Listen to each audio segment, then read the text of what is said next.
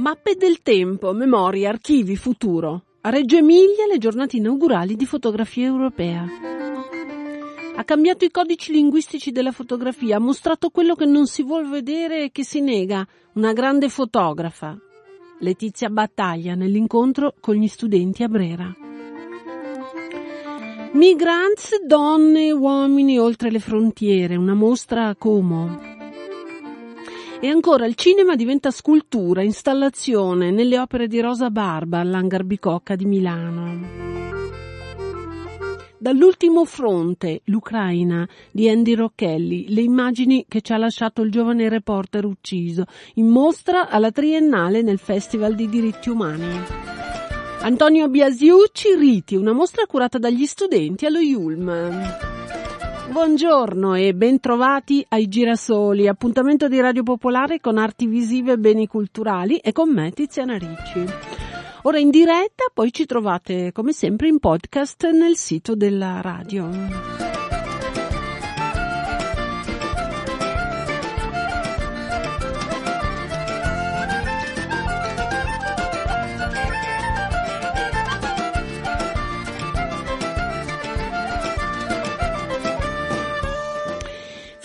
Domani, domenica 7 maggio, le giornate inaugurali a Reggio Emilia della dodicesima edizione di fotografia eh, europea. Il tema è questo, mappe del tempo, memorie, archivi, futuro. In programma mostre, eventi, eh, fotografi che incontrano il pubblico, eh, un approccio critico e creativo al tema dell'archivio, archivio come sintesi tra l'idea di storia, memoria, lettura del presente, ma anche visione del futuro. Sono oltre 30 le esposizioni e ehm, è una, un festival che oramai ha consolidato il suo successo e questa edizione è curata da un comitato scientifico eh, composto da Diane Dufour, direttrice del BAL di Parigi, Elio Grazioli dell'Università eh, degli Studi di Bergamo e Walter Guadagnini, direttore di Camera a Torino. Allora, eh, dicevamo che il tema di fotografia europea di quest'anno ruota intorno a mappe del tempo, memorie, archivi, futuro e ehm, l'archivio, eh, come gli artisti si sono confrontati con eh, l'archivio nel corso eh, degli ultimi anni ed è un tema interessante che eh, permette, permette tante, tante riflessioni.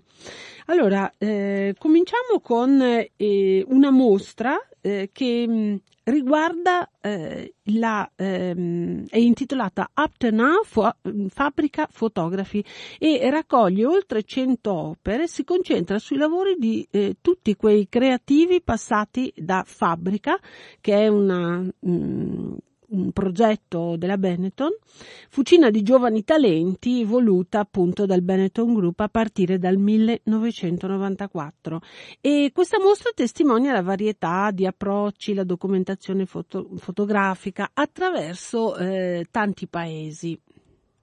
Dopo la rivoluzione islamica del 79 in Iran eh, venne istituito questo è un, una piccola sezione dedicata alle immagini delle riviste in Iran, dalla rivoluzione fino ai giorni nostri. All'interno dell'Iran appunto. Quindi il fotografo ha eh, cercato di recuperare, di mettere insieme la stampa nazionale ed estera per mostrare come la censura ha iniziato ad agire in Iran dopo la rivoluzione islamica e ehm, dire, attraverso questo viaggio per immagini eh, vengono fuori delle realtà abbastanza sorprendenti, nel senso che lui mette a conf- la mostra è divisa in tre parti, l'Iran prima e dopo la rivoluzione islamica e una terza parte è dedicata alle riviste straniere che venivano eh, censurate in Iran. Quindi in questa prima parte noi vediamo il prima e il dopo. Questo giornale è del 72 ed era molto più contemporaneo di quello che veniva sette anni dopo, dopo la rivoluzione. Così come le guide, prima cominciato ad apparire solo il capo spirituale, religioso, senza la sua compagna, naturalmente. E quindi il viaggio prosegue attraverso questa uh, serie di parallelismi. Anche questo, questo è lo stesso giornale. Allora, qui ci troviamo a Palazzo Magnani che oltre a ospitare questa mostra che vi citavo, ne ospita un'altra bellissima, dall'archivio al mondo, l'atelier di Gianni Berengo Gardin, curata da Alessandra Mauro e Susanna eh, Berengo Gardin e, mm, e, qui vediamo le eh, fotografie bellissime che documentano la lunghissima carriera di questo grande fotografo. E poi un'altra sezione molto interessante è la storia storia del Sudafrica in 100 fotografie negli ultimi 100 anni e offre una chiave di lettura delle fotografie come segnalibri temporanei. Sono testimonianze potenti dell'apartheid e eh, piano piano anche di tutte quelle vicende che hanno portato poi alla eh, liberazione mh, e all'uscita eh, dell'apartheid. Insomma, la storia sudafricana raccontata eh, per immagini. E tutto questo ai chiostri di San Pietro. Mentre ai chiostri di San Domenico eh, vediamo altri fotografi, Tommaso Bonaventura, Alex Plademont e Moira Ricci, che sono stati chiamati a eh, confrontarsi con la questione delle mappe, eh, una mappa ideale di un paese, di un mondo. E su questo sentiamo Elio Grazioli questa sede a San Domenico ci sono i tre autori della committenza. Sono tre, vedrete, autori molto diversi tra di loro, va da sé perché noi ci teniamo insomma, a questo aspetto che restituisca la varietà della ricerca fotografica internazionale, ehm, a cui abbiamo chiesto di interpretare in chiave odierna, alla loro maniera, il tema del paese.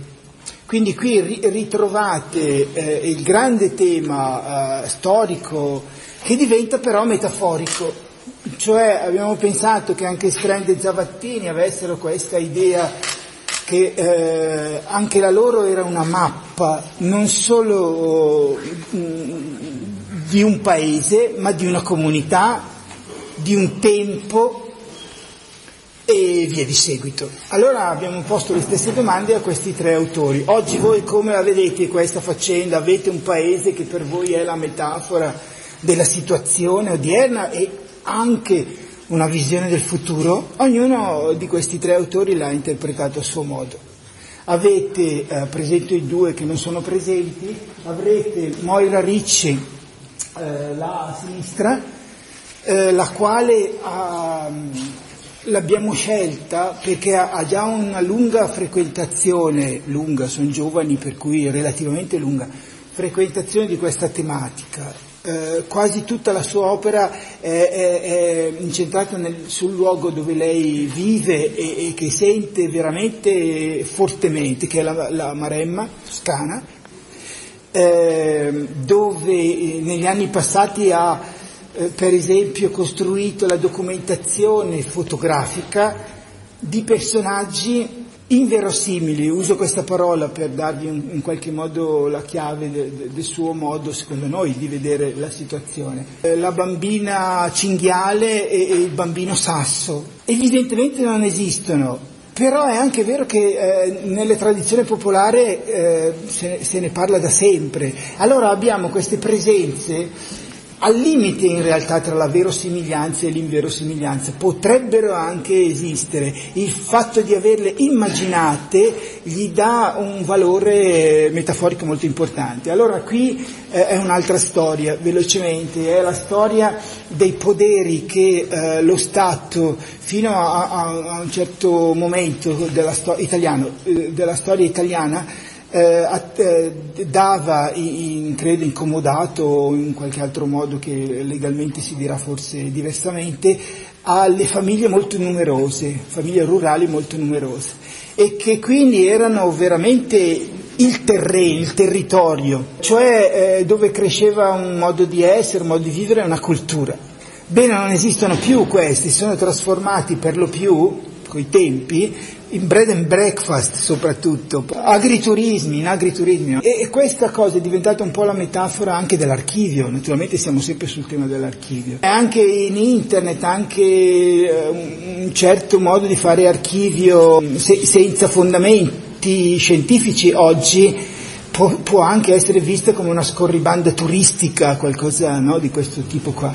In più ci sarà un, alla fine, voi avete un filmato, ce ne sono due ma vi dico solo di questo, dove un gruppo di queste famiglie cerca di trasformare una mietitrice in, un, in un'astronave per... Allora, questo è il bellissimo lavoro di Moira Ricci, una delle... Mm, beh, lei non è proprio una fotografa, è un'artista che usa la fotografia, è una mostra che avevamo già visto anche qui a Milano, allo Spazio Oberdan, forse qualcuno di voi la ricorda, e, mm, è, in, ehm, è, esposta anche qui ai chiostri di San Domenico col lavoro di altri eh, fotografi fotografi.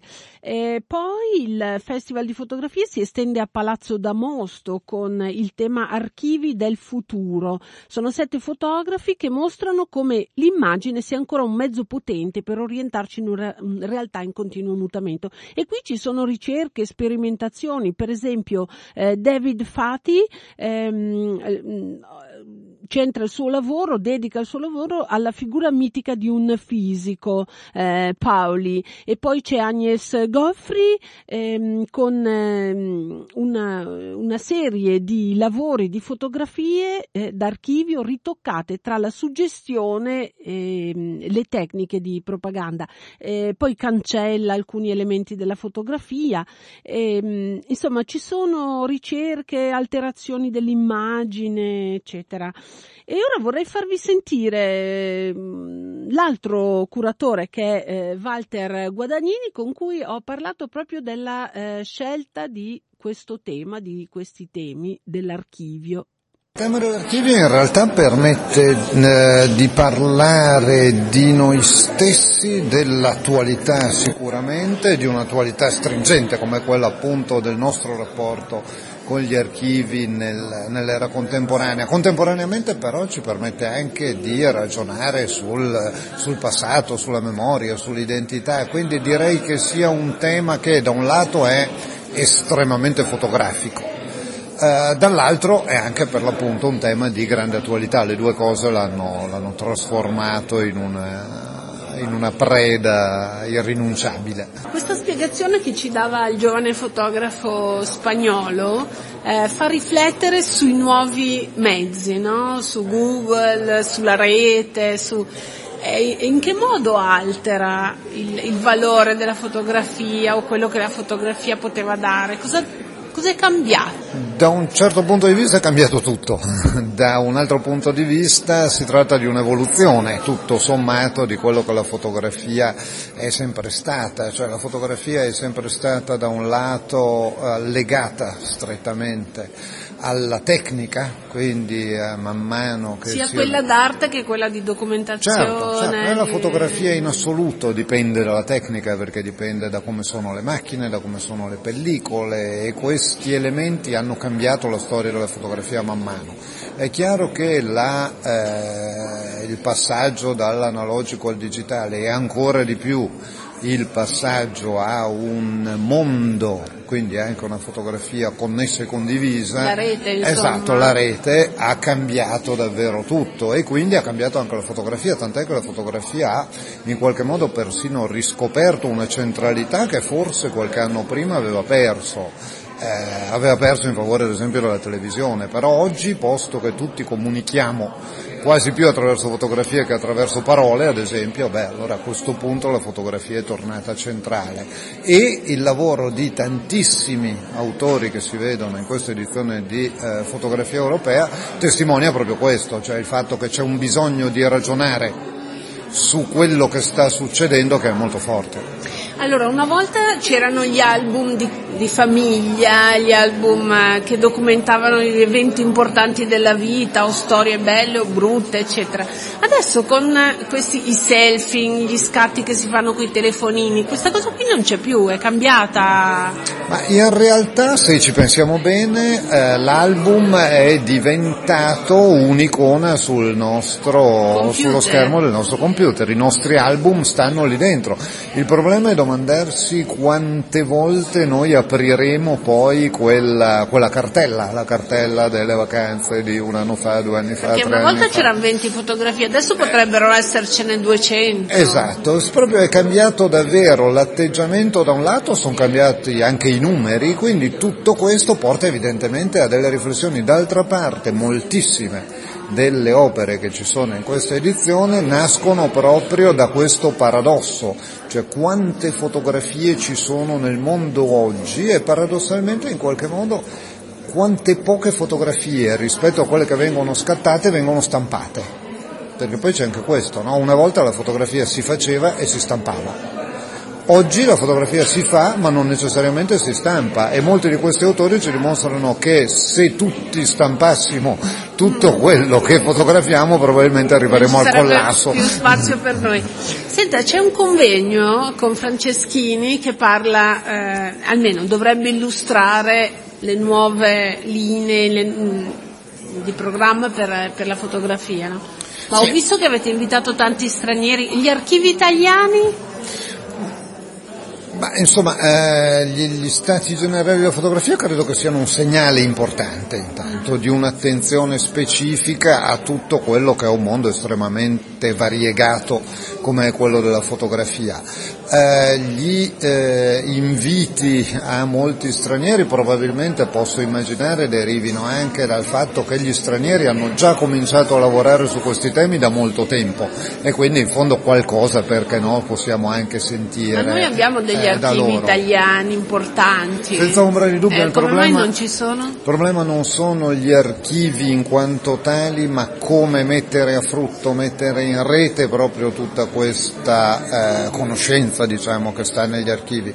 Inoltre credo che nella tappa romana degli Stati Generali si sia parlato di questo e ci saranno altre tappe, credo, in futuro che approfondiranno i singoli, eh, i singoli argomenti, perché poi appunto Stati generali è una cosa, poi bisognerà scendere nei particolari. Allora, questo Walter Guadagnini, ehm, poi, eh, poi sono talmente tanti i siti di fotografia europea, c'è lo spazio Gerra che si trova in piazza 25 aprile, che ospita eh, la, eh, 50 a 50 anni dalla Summer of Love immagini di una rivoluzione. E lì c'è la Big Generation, c'è Allen Ginsburg, ci sono tutti eh, quegli intellettuali, figli dei fiori, la controcultura che cercava di cambiare l'America, eh, le foto di Woodstock eh, ed è mm, un, eh, un viaggio in quelle immagini molto interessanti. Mentre al Palazzo Magnani, a Palazzo Magnani eh, c'è la mostra Paul Strand e Cesare Zavattini, un paese, la storia e eh, l'eredità curata da Laura Gasparini e Alberto eh, Ferraboschi. Ehm, sono le fotografie di Paul Strand provenienti dal- dai prestigiosi musei internazionali, dal Centre Pompidou di Parigi, dal Museo di Madrid, da un museo di New York e, mm, e questo è diciamo, è, diciamo, una mostra molto interessante perché nasce da eh, un paese, uno dei primi libri fotografici italiani e che risente della cultura del neorealismo italiano. E racconta attraverso le immagini eh, del fotografo statunitense e i testi di Cesare Zavattini le vite, le storie degli umili contadini di un paese italiano che è il paese di Zavattini che è Luzzara nella eh, pianura padana. E eh, la parte più ampia della mostra è dedicata agli scatti di eh, Paul Strand. Mentre eh, in basso troviamo anche eh, Gianni Berengo Gardin che insieme a Zavattini ha realizzato eh, un paese vent'anni dopo nel 76 Mm, e poi le fotografie meravigliose di Luigi Ghirri, sempre a, eh, a Luzzara, e di Olivo Barbieri e di Claudio eh, Parmigiani. Quindi questa è una mostra bellissima, curata da Laura Gasparini e Alberto eh, Ferraboschi, con cui io ho parlato. Che è un pezzo di storia della fotografia. Ma anche storia della letteratura. Sì, Zavattini e Paul Strand. certo, Ma non solo? Non solo, questo, questo volume, questo libro, questa opera d'arte, questo libro d'artista o questo fotolibro eh, è, ha creato un'immagine letteraria e visiva talmente potente che eh, è stata colta da fotografi, da pittori e artisti, ma anche da poeti, da scrittori. Quindi eh, anche se all'epoca ci sono stati dei detrattori perché dicevano che era una fotografia troppo classica e questo testo di di Zavattini che andava a raccontare cose molto banali, le statistiche del suo paese natale, eccetera, invece, eccetera. Ai nostri occhi invece è interessantissimo perché io ho letto delle pagine e sono veramente strepitose. Sì, sono dei pezzi di storia, di vorrei, costume. Sì, vorrei risponderle come citando Paolo Nori che ha scritto questo, che ha esposto questo suo uh, piccolo, piccoli racconti nella bacheca, nella sezione dell'eredità,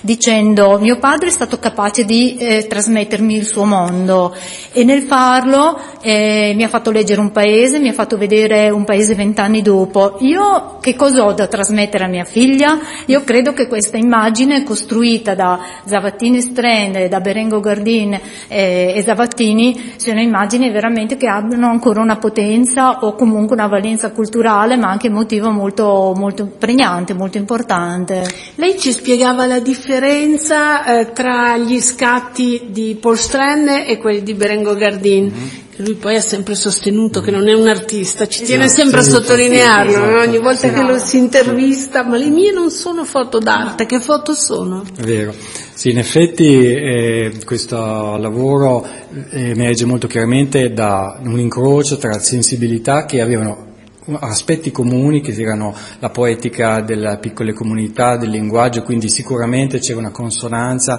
di, di orientamenti di interesse. Al tempo stesso erano comunque personalità che comunque avevano un portato, un'esperienza inevitabilmente diversa e eh, nel caso in particolare di eh, Zavattini era fortemente legato al suo comunità, alla sua Zavattini, pur, pur essendo una personalità cosmopolita che veramente aveva girato tantissimo, aveva esperienze culturali molto ampie, però aveva sempre avuto questa affinità, questo suo rapporto molto forte.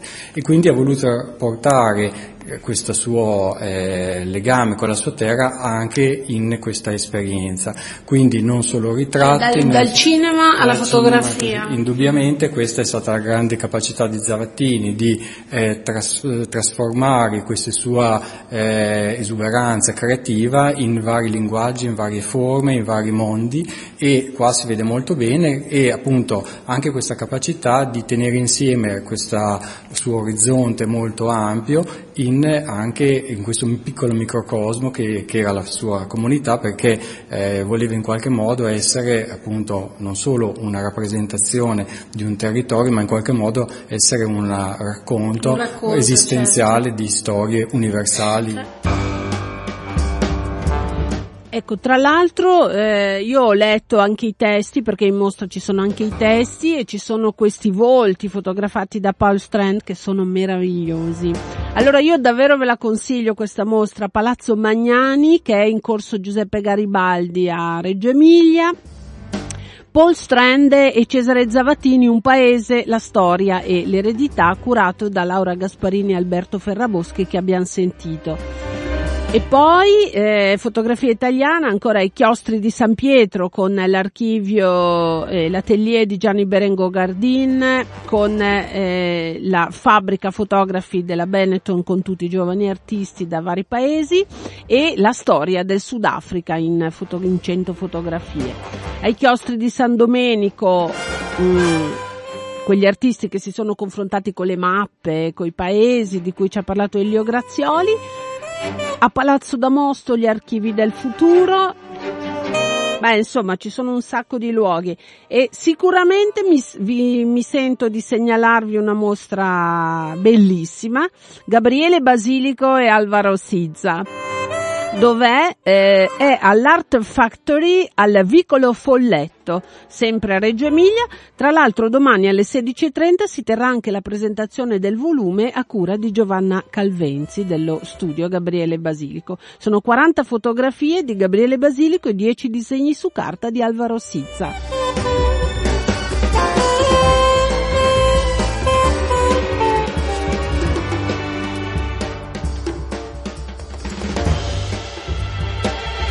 Siete all'ascolto dei girasoli a Radio Popolare e adesso grande spazio alla fotografia oggi perché abbiamo un pezzo da 90, l'abbiamo incontrata a Brera.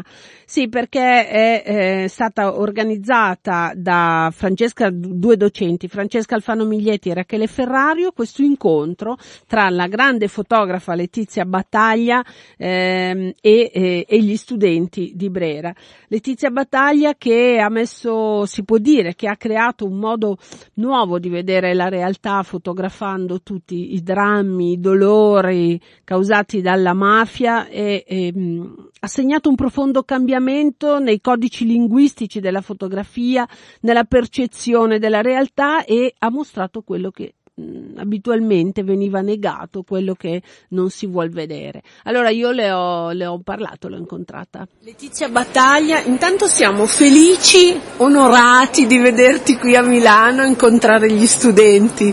Intanto ti chiedo subito, come va il tuo progetto a Palermo per fare un centro di fotografia? Finalmente dopo cinque anni di tribolazioni a settembre apriamo e apriamo con una bellissima mostra curata da Giovanna Calvenzi, Chicchi Bolognesi ed un'altra persona e sulla immigrazione, per cui è un lavoro fortissimo visto da Scianna ai più giovani. 200 fotografie, il centro è bellissimo, secondo me è il più bello d'Europa perché è stato restaurato bene da un'architetta vecchia come me che si chiama Yolanda Lima, molto elegante. Un centro elegantissimo, sarò, sono felice. Senti, ma sarà una collettiva di bravi fotografi sulla questione dell'immigrazione? Questa sarà una collettiva di 23 o 25 fotografi e poi però contemporaneamente c'è pure un, facciamo tre mostre alla volta perché la galleria è grande di Isaac Julien che fa una proiezione, una grande installazione proprio su foto fatte eh, in Sicilia e lui è un americano. Poi abbiamo un sacco di progetti, però è inutile parlarne subito ora. Apriamo a settembre con Giovanna Calvenzi. Molto rivolto ai giovani comunque, Molto, mi sembra di assolutamente. capire. Non solo mostre, Sì, anche ma lo laboratori. spazio- Lo spazio non sarà solo fotografia, perché io mi inventerò unire la fotografia con la poesia, con la musica, con la danza, col teatro, perché voglio togliere un poco di giovani da, Dalla dalla droga, dall'alcol, dal computer troppo ossessivo, dai telefonini. Io credo che ci riuscirò perché c'è una grande attesa che se fai le cose bene, le fai con loro, le cose funzionano. Senti Letizia, eh, cosa dirai adesso a questi giovani? Parlerai so. della fotografia, della... Non lo so, Adesso vi- soprattutto negli ultimi tempi è servita tantissimo a denunciare anche il dramma dell'immigrazione. Certo. Cioè ci sono due o tre mostre solo adesso qui in corso. Sì, Fotografi bravissimi. Comunque bisogna chiarire, io sono una fotografa di denuncia, però la fotografia non è solo denuncia, è anche un modo di esprimersi, per cui, per cui si va avanti a più livelli. Naturalmente io sono più, ho denunciato le cose della mia terra, per cui prediligo il reportage, ma L'impegno sociale. assolutamente, eh, assolutamente, io ho fotografato come documento, come testimonianza, come lotta, non solo con la fotografia ma con tutta me stessa, per cui io poi non penso che un artista debba fare solo l'arte, l'artista deve vivere quello che fa. Senti Letizia, tu negli ultimi anni, come dicevi, hai usato la fotografia anche per esprimere te stessa e per mettere la vita sulla morte, no? Sì. Alcune foto tue io me le ricordo bene, questi corpi di donna che Sono- portano la vita contro la morte. Sì, ehm, a un certo punto era così pesante l'esperienza che avevo fatto con la mafia, col dolore così, che io pensai di, di di- di- di stravolgere il significato delle mie foto. E davanti a un corpo di uomo purtroppo ammazzato ho inserito o corpi di donna o sguardi di bambini o fiori anche, Eh, con una, forse una violenza, ho spostato il punctum, la fotografia è diventata un'altra cosa. E comunque credo che un artista sia libero di elaborare quello che, che vuole, perché dico la parola artista che io sino a qualche anno fa non ero un artista e sono diventato un artista, è strano. E forse quando una cosa entra in un museo, da quando le mie foto vanno nei musei, io, anche io penso, forse sono un artista, ma non ne sono tanto sicura, mi sento più una militante che un artista. A, a Roma c'è stato un grande omaggio, sei contenta di questa mostra di Roma? Al Maxi, beh, Maxi, sì. sono stata contenta sia per la mostra come è stata allestita da Paolo Falcone e da tutti quanti, i direttori lì dentro, ma anche per l'afflusso di gente. Vero, apprezzatissima Letizia Battaglia e, mm, e adesso sentiamo Francesca Alfano Miglieti, una eh, delle docenti che l'hanno portata a Brera. Francesca Alfano Miglieti siamo abituati a vedere grandi personaggi che incontrano gli studenti e tu sei un po' l'artefice di questi incontri.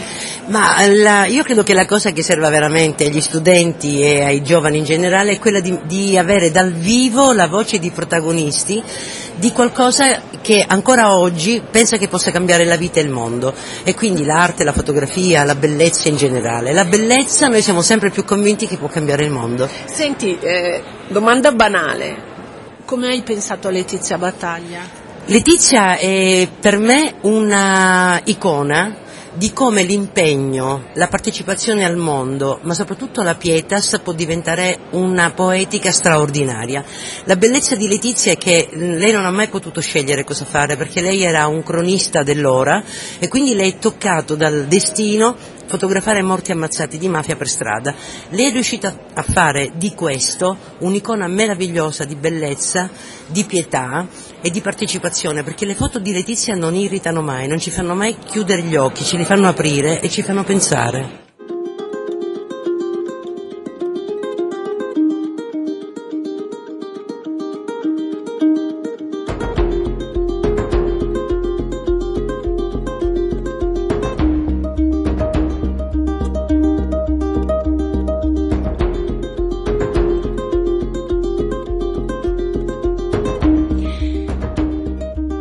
Le foto di Letizia Battaglia fanno pensare e fanno pensare anche eh, quelle di Migrants, è il titolo eh, di questa mostra che verrà inaugurata. Migrants, donne e uomini oltre le frontiere, è stata inaugurata ieri pomeriggio, poi si può visitare fino al 21 maggio a Como, allo spazio Natta, in via Natta al 18 eh, a Como. E noi ne abbiamo parlato eh, con uno dei fotoreporter, Carlo Pozzoni, che ha scattato queste immagini che sono in mostra. È stato un, un luogo speciale da questo punto di vista. Sì, essendo una città di frontiera, visto l'estate scorsa, 2016, eh, un numero importante di migranti che si fermavano alla stazione di Como San Giovanni nei Giardini nell'attesa di poter espatriare in Svizzera per raggiungere il nord Europa ed essendoci questo blocco con la Svizzera sono stati per dei anche mesi nei giardini della stazione. Allora, voi avete fatto le vostre foto e la Sì. gente verrà a vederle. Che impressioni ne hai riportato? L'impressione è molto positiva, le persone erano molto gentili, disponibili, eh, c'erano dei gruppi di volontariato sia comaschi che svizzeri che hanno dato una mano e questo volontariato continua. Ecco perché abbiamo deciso di fare questa mostra fotografica, perché queste 47 fotografie divise tra le mie 25 e le 22 del mio amico e collega Mattia Vacca sono in vendita a un prezzo eh, popolare di un minimo di 50 euro l'una e tutto il ricavato va alla parrocchia di Rebbio di Don Giusto della Valle che continua l'opera di ospitare migranti per cui è, è- è soggetto a spese continue. Voi dite noi- un, un prete di frontiera, no? Sì, ass- assolutamente sì, è un prete eh, veramente mm, da ammirare, è un prete che chiunque bussa alla porta della parrocchia lui ospita, gli dà da mangiare, gli dà da dormire, eccetera. Cosa E- si vede nelle vostre fotografie?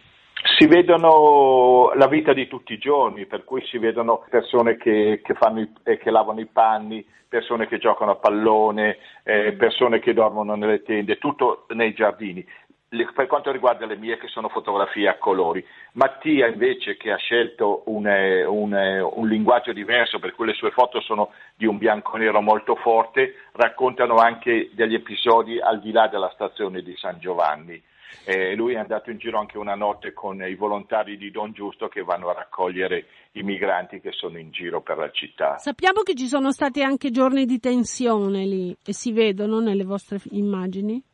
Sì, qualcosa si vede, però anche noi mm. abbiamo preferito eh, dare un'immagine positiva, cioè, eh, siccome vogliamo sensibilizzare di nuovo i comaschi sul problema, perché il problema non è scomparso, il problema continua, persiste, anche se adesso si vedono meno perché sono nel centro di accoglienza dalla Croce Rossa, per cui eh, eh c'è una percezione minore del problema, però il problema sussiste.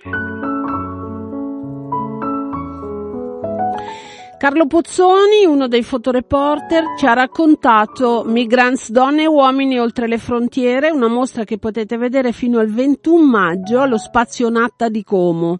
È in via Natta al 18, è gestita dagli stessi migranti la mostra e come avete sentito eh, le fotografie eh, che verranno vendute andranno a sostenere questo progetto di cui ci parlava Carlo Pozzoni.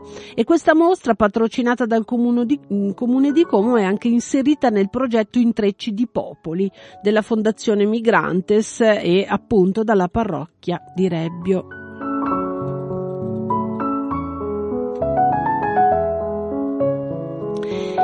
E adesso andiamo all'Hangar Bicocca che ospita la mostra di una bravissima artista italiana eh, che vive e lavora a Berlino, è Rosa Barba. Il suo lavoro attraversa il cinema, l'installazione, la scultura e anche l'editoria e le sue opere sono state esposte in mostre di importanza eh, internazionale. Questa mostra è intitolata Dalla sorgente al poema, dal ritmo al lettore e si tratta mh, di film, eh, però anche di installazioni, eh, di sculture e le sue sono opere concettuali, sono ricordi scritti, oggetti reali, immagini e con Rosa Barba parliamo dei suoi lavori eh, dove il cinema è il grande protagonista, ovviamente rivisitato, reinterpretato anche nei suoi elementi fondamentali come la pellicola e i proiettori. Da dove nasce questa fascinazione per eh, le pellicole, i proiettori, per il cinema in generale? È una cosa che io fa- faccio già tantissimo tempo, ho iniziato a girare già i primi film Super 8 mm con 15-16 anni e poi è stato sempre il mio desiderio di lavorare con film in un modo più espansivo, di riformulare anche l'idea del cinema. E... Come ha pensato di rielaborare, rivisitare questa cosa della, delle immagini, del tempo, che sembra di essere fuori dal tempo nei suoi lavori?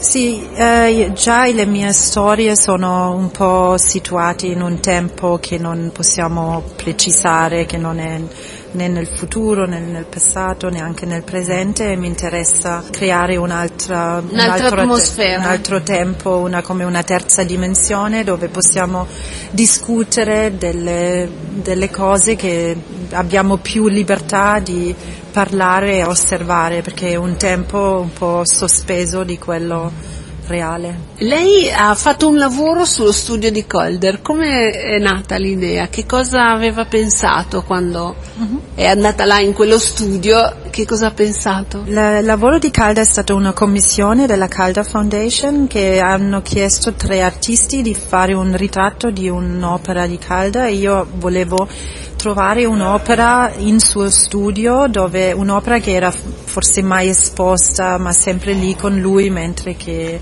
faceva i, i, suoi lavori. E poi c'è proprio questo mobile che era sempre sopra nel tetto nel studio come anche un osservatore. Così diventa anche il film è diventato anche un ritratto del studio del paesaggio intorno. E tutto attivato di questa scultura. C'è l'elemento sonoro che mi è sembrato molto importante in questo lavoro.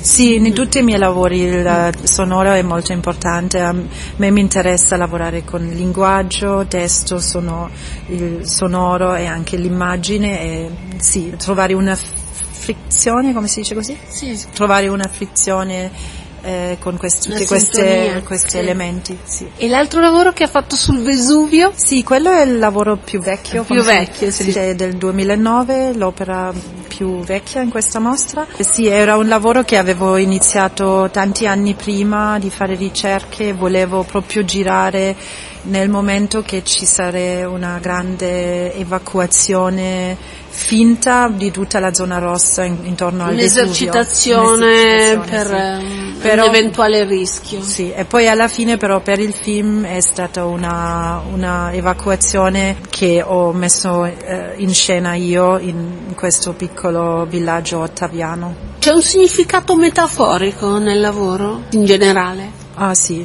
sempre, però ognuno ha il suo, non c'è una, una Non- cosa generale per tutti. Non c'è un concetto per tutti, eh, no, in ogni eh, no. situazione si... Sì, il concetto forse da tutti è che mi, come avevo spiegato mi interessa ehm, cercare queste situazioni che sono un po' fuori, che non sono anche ben osservate, però che, che parlano del nostro, della nostra vita e le nostre possibilità, come possiamo reagire e come possiamo inventare il futuro e per questo provo di mettere queste situazioni un po' sospese del, Nel del- tempo, del tempo così possiamo anche più liberi trovare delle soluzioni. Lasso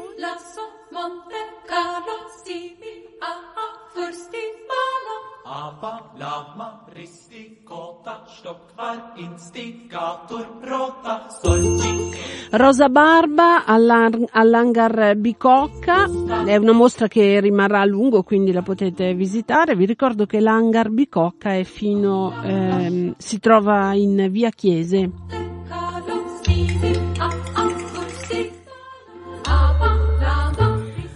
Purtroppo il tempo è scappato, quindi non ce la faccio a proporvi tutto quello che avrei voluto proporvi, eh, però forse riusciamo a dedicare qualche minuto alla mostra di Andy Rocchelli. Andy Rocchelli dall'ultimo fronte, l'Ucraina, è un ehm, fotogiornalista che purtroppo nel maggio del 2014 è stato ucciso. Lui a soli 30 anni era già un fotografo di guerra e i suoi reportage mh, che sono stati poi pubblicati su tanti giornali e riviste erano dal Nord Africa, dall'Asia centrale e in questo caso appunto dall'Ucraina. Eh, Brogio- eh, Leonardo Brogioni ha curato la mostra che si può vedere e che vi consiglio perché è bellissima, anche allestita bene, eh, nell'atrio, nello spazio che c'è alla Triennale prima di entrare al Teatro eh, dell'Arte. E, e quindi vorrei proporvi eh, Leonardo Brogioni su questa mostra e se ce la facciamo anche sullo Zika virus di Mirko Cecchi. La mostra di Andy non è la mostra celebrativa di un fotografo, di un artista, è una mostra che nasce perché sono state recentemente ritrovate delle immagini all'interno di una scheda che è saltata fuori da una delle sue macchine, da una macchina che aveva sempre con sé, che eh, conteneva delle immagini che riprendono gli ultimi istanti di vita di, di, di Andy. Perché sono E state ricordiamo agli ascoltatori che è ricordiamo- stato ucciso. Esatto, è stato ucciso da dei colpi di mortaio in Ucraina durante lo svolgimento del, del suo lavoro, durante un'inchiesta fotografica che stava conducendo. E, mh, eh, appunto colpito, quasi rincorso da questi colpi di mortaio, si era rifugiato in, una, in un fosso, in una specie di trincea e insieme a dei suoi compagni eh, di, di- di viaggio e mh, mentre cadevano questi colpi lui ha realizzato queste immagini. Quindi a noi sembrava eh, importantissimo eh, documentare questo momento, eh, sembrava importante a noi come Festival dei diritti umani ma ma anche alla famiglia, eh, probabilmente ci sono delle implicazioni che riguardano anche l'inchiesta che è in corso, però ecco quello che, che mi interessa dire che sono foto che dimostrano che lui era proprio un fotografo nell'anima, nel senso che fino in fondo ha scattato delle immagini che risultano molto molto drammatiche, molto toccanti, perché proprio se uno Cioè, pensa si che trovava proprio nel si mezzo trovava nel mezzo dell'azione, delle- probabilmente nel mezzo di un'azione che era mirata proprio ad ucciderlo.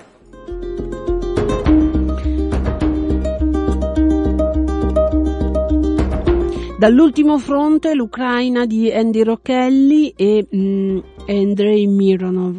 E la mostra, come vi dicevo, è ospitata alla Triennale nello spazio eh, antistante il Teatro dell'Arte e mm, la potete vedere solo fino a domani perché è nell'ambito del Festival dei diritti umani e poi dopo non, non si vede più, quindi io ve la consiglio. Tra l'altro in triennale vi ricordo anche che è in corso la mostra di cui abbiamo ampiamente parlato nei giorni scorsi, La Terra Inquieta, curata da Massimiliano Gioni. Il tema, come sapete, eh, è proprio quello delle migrazioni. 65 artisti e artisti provenienti da vari paesi del mondo.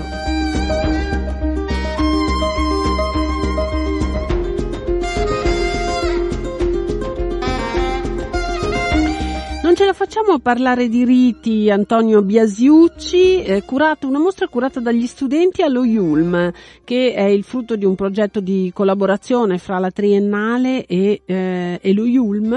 Beh, ma ne parleremo nei prossimi giorni perché dura fino al 28 luglio, quindi c'è tempo. Invece vi volevo segnalare che il prossimo weekend eh, lo spazio base di Milano ospita eh, il lavoro di eh, 13 giovani illustratori italiani che hanno realizzato eh, opere inedite ispirate alla campagna Milioni di passi promossa da Medici Senza Frontiere per sensibilizzare l'opinione pubblica sul dramma delle popolazioni in fuga da guerre, persecuzioni e povertà.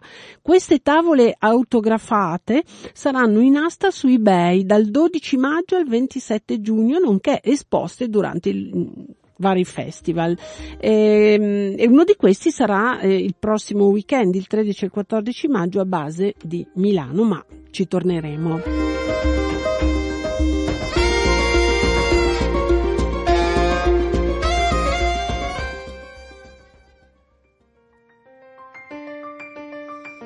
Allora, il girasoli termina qui, io vi do appuntamento a sabato prossimo in cui vi parlerò ampiamente della prossima Biennale d'arte di Venezia che si aprirà nei prossimi giorni, quindi noi saremo là e vi racconteremo, non solo io, ci sarà anche Roberto Pinto, Francesca Pasini, Fiorella Minervino, insomma saremo là e, e vi racconteremo eh, le cose che secondo noi vale la pena di vedere, di seguire e invece altre che non meritano. Va bene, ci sentiamo sabato prossimo, ciao a tutti.